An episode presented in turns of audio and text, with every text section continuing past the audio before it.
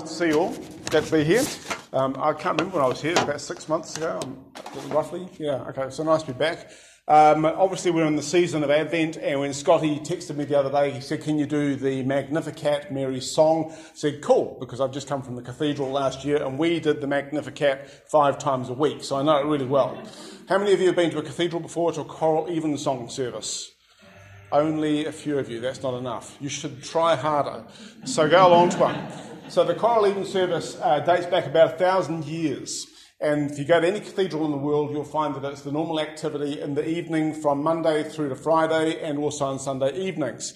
So the choral evensong is just nothing more than prayer done in a sung format, and you let the prayer wash over you, and sometimes you sing as well. But at the centerpiece of the choral evensong is something the choir do, and it's called the Magnificat. And it's the song that Mary prays after she's been to see her uh, cousin Elizabeth when she's about to give birth to John the Baptist. My soul rejoices in the Lord. And it goes through and talks about how God has lifted up the lowly and made low those who are in uh, high places of status. So it's a significant song. Now, what I want to do is remind you that everything we do as a church dates back to about the 6th century. Prior to that, we don't know a lot about what went on. We take some guesswork at it, but pretty much most of the liturgical stuff you go through, the format of the services we have today, date back to about the 6th century. So that's a long way back, all right? So all the ecclesiastical lingerie that people like me wear on a regular basis has a long history back to that period. But prior to that, it changes considerably. So, in about um, 525 AD, a man by the name of Constantine, Emperor Constantine, became a Christian, sort of. And when he became a Christian, that changed the nature of Christianity itself. Because prior to Constantine, pretty much everybody was persecuted. There's a sense in which the church lived underground. And if you travel to Turkey today and go to a place like Göreme, you'll find what they call the catacombs, and they go down around about 300 feet. And this is where Christians lived underground to hide away from the Romans who were chasing them at the time. And when you go into these catacombs, they go down and down and down, and they have vestibules, and then they have rooms often where family, families lived with stones that could be rolled across. And then you come across these enormous, great big caverns that have been bored out from underground, and you see the old frescoes, which reminded you that this is the place that people came to worship. So here they are, hiding underground from the Roman Empire, worried, A, that they're going to be killed, not survived, and what God is doing. But in the midst of that, they have these enormous ornate facilities where they gathered for worship, all in the third century. Amazing to look back at our history and realize that prior to the time that Constantine got converted, Christians were persecuted, but their view of the world was different from the one that we have today and we've had since the 6th century. Because prior to that, the church formed itself around this very basic understanding of the teaching of Jesus, that it was largely about the poor and the ordinary of life who God elevated to a place of status, even though their actual lives didn't change much. Together as a community, they had a sense of equality because they knew who they were in Christ. When Constantine became a Christian, he then made Christianity the religion of the land. Now that changed everything. It meant that Christians went from being underground to being on the ground, and not only that, that if you were a priest in the, Angli- the Anglican church, if you were a priest in the church back then, or an elder of the church, or a teacher or a pastor, you often were given political status in society. So that changed the way that we read Scripture. It changed the way that we viewed society, and it changed the way that we viewed ourselves and the world. No longer was it a bottom up view of theology and social experience, it now became a top down view of the world.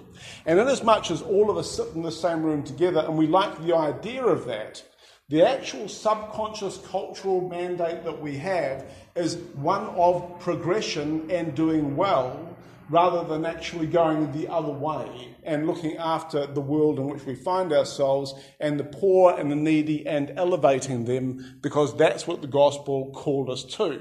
So we, we institutionalize it as an academic way of being, and trying to live that out for the entirety of our lives means that we have to have a different view of the world in order to sustain it, not only while you're kids and young people and into your early 30s, but there comes a point where we sort of re- regenerate back into the idea of progression and looking after ourselves and security.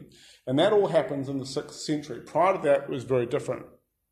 So when we get to the season of Advent, we're called to actually reflect a bit on what it means for us as followers of Christ to be Christians, not in the world, but in and of ourselves. And how is it that we connect with the God who has redeemed us, who's changed us, who's transformed us, and what does that mean for us in terms of the way we project our own lives into the world in which God has placed us? Now, what are the four words that come with Advent season? There are four Sundays. Does anyone remember what they are? Hope, joy, peace, and love. Yeah, well done. So hope, joy, peace, and love. Okay, and there's also preparation that comes in there, and there's a few other words that get banded around from year to year depending what season you're in. This period of time is called the period of waiting, and it's principally a period of preparation for the coming of Christ. But it's not for the coming of Christ who happened to come 2,000 years ago. We now think to the coming of Christ in his entirety, where the heavens and the earth are transformed and God redeems the entirety of the world. We look forward and we ask ourselves, in the same way that Israel did in preparation for the coming of Christ, what are we preparing for? And we are thinking about who we are and how we experience God in the world. So, the last couple of weeks, we've done peace and we've done preparation, what it means to prepare. And on this third Sunday, most churches tend to look at this theme of joy. And I want to take you back in history to start thinking about what joy might mean and how it works for us. When I was in the United States a few years ago, I got taken along to a, a, baseball game. I've never seen baseball in my life. It seems to be a smaller version of softball or something. Anyway, they, they really flip out. They have these huge stadiums, and you go there with thousands of other people, and you're sitting up in the bleachers, and there is people wandering around with these things around their neck with a square box. Has anyone seen these? And they sell hot dogs, all right? The night before I went to this baseball game, we got taken out by this host that we were with to this restaurant where the only person who gets the price list is the host and nobody else sees what the cost of anything is. That tells you something. This is an expensive restaurant, right? So the idea is you shouldn't be horrified that you've chosen the most expensive thing because you didn't know. I got given the price list accidentally, and I kept it to myself, looking down at it and thinking, good grief, you could feed the universe for the price of these things. And while we were sitting there working out what we were going to be ordering, there were a couple sitting a couple of tables away from us having this absolute fight and they were just going hammer and tongs at each other across the table. Not loudly, but enough to be aware that there wasn't harmony happening at that point in time. I noticed that the bloke who was doing the arguing with his wife or girlfriend was eating a particular form of meal, and it was called steak au poivre or something. I don't know. It was a piece of cube steak about that big, about that big, and cost something like 70 US dollars hugely expensive, right? So while he's having this fight with his girlfriend, he's tucking into the steak, shoving it in his mouth, chewing, swallowing, and then complaining again. And every time he put a piece of steak in his mouth, I thought to myself, there goes 450. and he just kept chaffing through this thing to the point where he slammed his knife and fork down, having finished the meal. I thought I, he vacuumed it in, were completely unaware he'd even eaten the thing. The next day, when we went away to this baseball game, this guy came around with these um, this table attached to his chest, and he was dishing out hot dogs. And we noticed a guy move into the bleacher just in front of us, and he was an older guy, and he looked like he lived a pretty tough life. And he went off and he came back with this hot dog. And as he had this hot dog, he had not only the hot dog, but he had a series of sauces in these little packets with it. And it was fascinating to watch him. He sat in the chair in front of us, just in front, and he opened the napkin and he laid it out like a tablecloth on his knees. And then he took the hot dog and pulled it out of the bag, put the bag on top, laid the hot dog on top of it, peeled it open with care so you could see the frankfurter in the middle of this bread. And then he got the sauces one by one and he opened them up, flattened them out, tore the edge off it, and then he proceeded to do a work of art over the top of the hot dog, one by one mustard, tomato sauce, more mustard, jalapenos, whatever it was. And then at the end of it, he picked it up and he ran it under his nose. I swear, like this. Joy. And then he took the first bite. It was like watching a symphony in operation, munched into it. And as he munched into it, he savoured it as he put down, he chewed slowly as he went through the hot dog. These things cost $2. Now, the question is who enjoyed their meal most? The bloke who paid 70 bucks or the guy who paid $2 for his hot dog? a hot dog. Why? Why did he enjoy it? He took the time to. He took the time. Yeah. What else? Yeah, he wasn't complaining with anybody. That's a good start. Why else do you think he enjoyed his hot dog? He valued it. He valued it. He valued it because for him it was meaningful. For the person who spends all this money, when you've got a lot of it, it's easy to devalue the things that you should value. And a lot of the joy that we have in life comes out of the value we place in the things that are gifts to us without realizing it. And when we fail to realize that everything that comes to us is gift, our level of joy in the world diminishes because we forget, we fail to realize that we are creatures, we are not creators. We are manipulators of reality, but we do not create reality. We live in it, but it comes to us whether we want it or not. And how we hold on to it determines the level of joy that we have. It's a bit like the idea of gratitude. It's this idea that something has come to me that is unexpected, that is a gift. How many of you got a job? A few of you, yeah, some of you got a job. How many of you got an income of any kind? You've all got an income. How do you view the income that you receive? It appears in your bank week by week or month by month. Some of you get more than others, but you all get something come to you. The question is are we grateful? Do we live with gratitude when we see the bank account increase? Or do we go, thank God it turned up, I've got a lot of bills to pay? Because one is, one is an, a, a world of entitlement, the other one is a world of gratitude. One says, This is a gift to me. I did not create the context in which I am receiving this money. I am actually using what I have as a resource to manipulate what's already there so I can do well in it. If you're a lawyer, you didn't create the legal system. You benefit from the legal system. If you're an accountant, you didn't create the accounting world, you benefit from the accounting world. If you're a doctor, you did not create medicine, you benefit from the medicine in which you work. That attitude says that I am grateful for the opportunity to do and be and make a difference in the world. I did not create the context for it, but I have the ability to work and serve in it. I am filled with joy that I can use these things that have come as gifts. So, this concept of joy pushes us in this direction. So, can someone here tell me what joy is? What does it mean to experience joy? Anyone had a hot dog recently? McDonald's? No, but you didn't say for that. a fulfilling experience, okay? Peaceful experience. That's what, a peaceful experience? Okay, yeah. It's just sheer delight. Sheer delight, okay? That's not bad. Okay, so it's a fruit of the Spirit. So it comes from within, but it's gifted to us from without. Yep. And sharing it with people. Sharing it with people. Yep, cool. Okay, so there's a difference between the two. All right, so if that's what joy is, what's happiness? Okay, so it's a response to something. What does happiness feel like? Euphoria. Euphoria. yeah, okay. When someone's giving you a hug. When someone's giving you a hug? Yep. Getting Okay. married. Getting married? Yep. Okay, response. A response to something apparently pleasing. Yeah. All right, so psychiatrists actually measured happiness, um, and they said that it lasts for between five and 30 seconds. And then, and you might think, well, that doesn't sound right. But actually, what they say is that happiness is an, an, an emotional response that gives us a physiological kick. We get an adrenaline release, and it causes joy, and there's a few other bits and pieces that go with it as well. Happens very quickly, and then we live on the residue of it.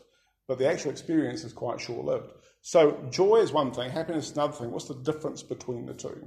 Because we use the words interchangeably, but they're not quite the same. So, what's the difference between the two? What causes happiness? It's from outside. What causes joy? It starts from within. So, joy is a knowing. It comes from a deep sense of who we are by knowing who we are in Christ. We know who we are in God, and that changes the way we stand in the world and the way we face everything. It's not exactly the same as happiness. Happiness comes and goes. The biblical model tells us that joy is something that remains always, it's always there but it's not always based on circumstances. So, what does it mean to have joy in pain, or joy in suffering, or joy in difficulty, or joy in the ordinary, boring, mundane reality of life that comes most of our way a lot of the time? So, Romans 5:13 says, "May the God of hope fill you with all joy and peace as you trust in Him." so that you may overflow with hope by the power of the Holy Spirit.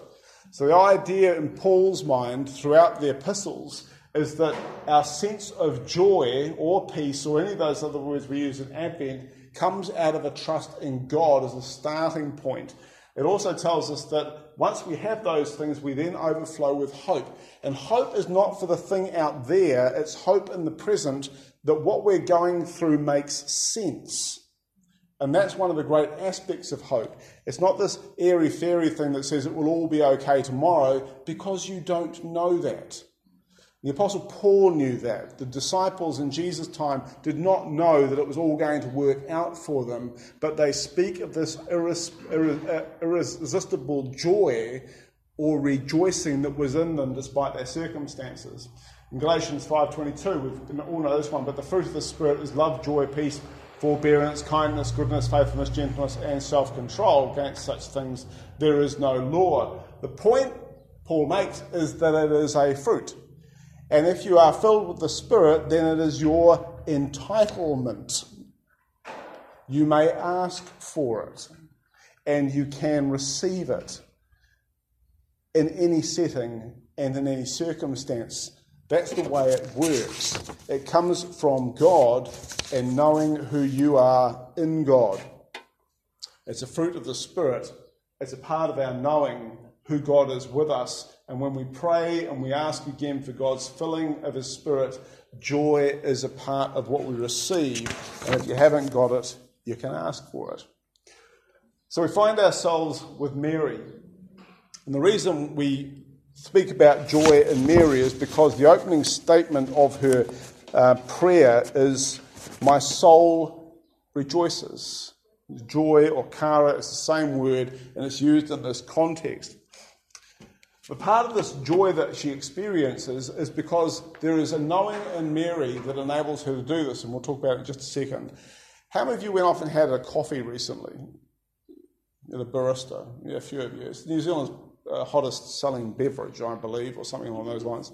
So most of us have been off and had our double half caf soy carbon neutral milk latte or whatever it is that you have when you go to the barista. But when you're drinking your coffee, do you sit there and think to yourself, what went into making this cup of coffee? Have you ever thought about that? Hard work. A lot of hard work went into that coffee. So that barista that stood behind the machine, if they did a good job, probably trained somewhere to do it, right? That's generally the way it works. They order in particular beans that someone's worked out over the months that these are the best beans that we're going to use in this cafe.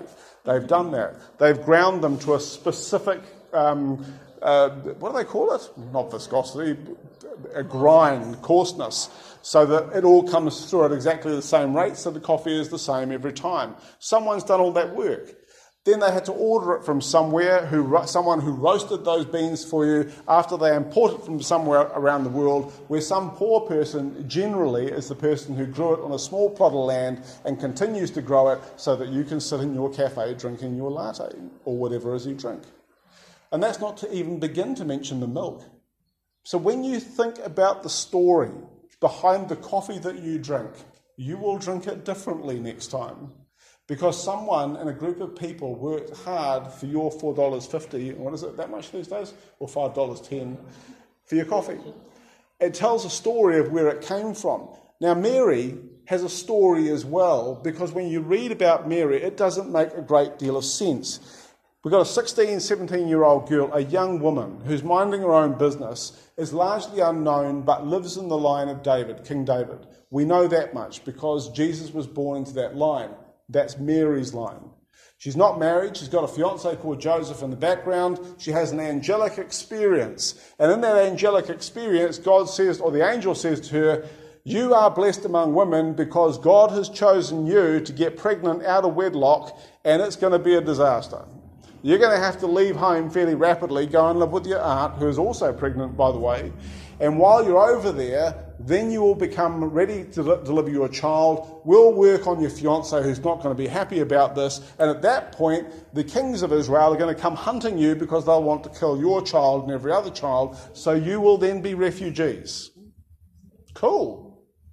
And as a response to that, she says, Why am I so blessed? Is that would that be your response? Blessed. Because there's a story behind Mary that most of us forget. All young children in Israel learned the story of God's salvation history.